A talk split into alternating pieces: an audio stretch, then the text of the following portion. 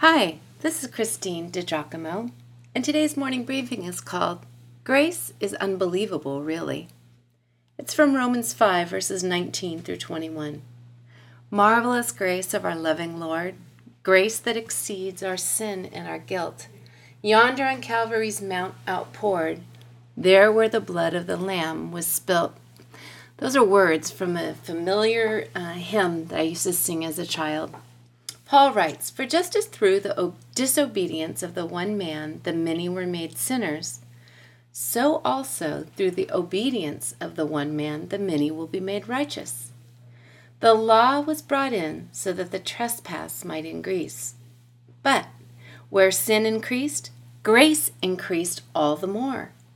So that just as sin reigned in death, so also grace might reign through righteousness to bring eternal life through Jesus Christ our Lord. Lord Jesus, that is unbelievable. Where sin increases, grace increases all the more?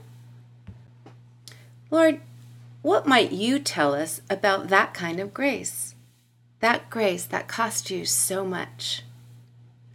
My grace is free. You don't even need a credit card.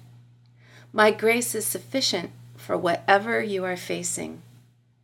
My grace is bountiful enough to cover over a multitude of sins.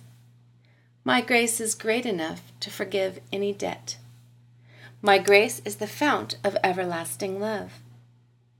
My grace can make a dirty life clean.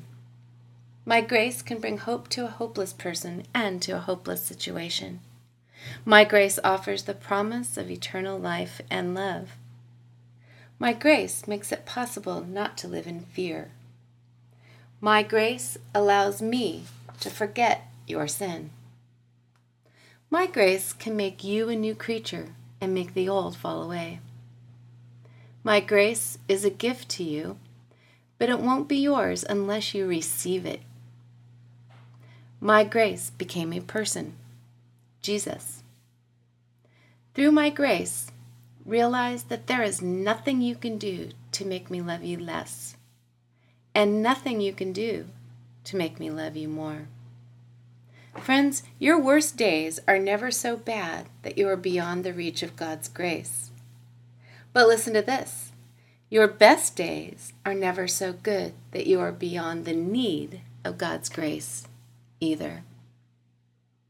God's grace, it's really quite unbelievable you'd like to read this, you can go to pastorwoman.com, click on Morning Briefings, and again, the title is Grace is Unbelievable, Really.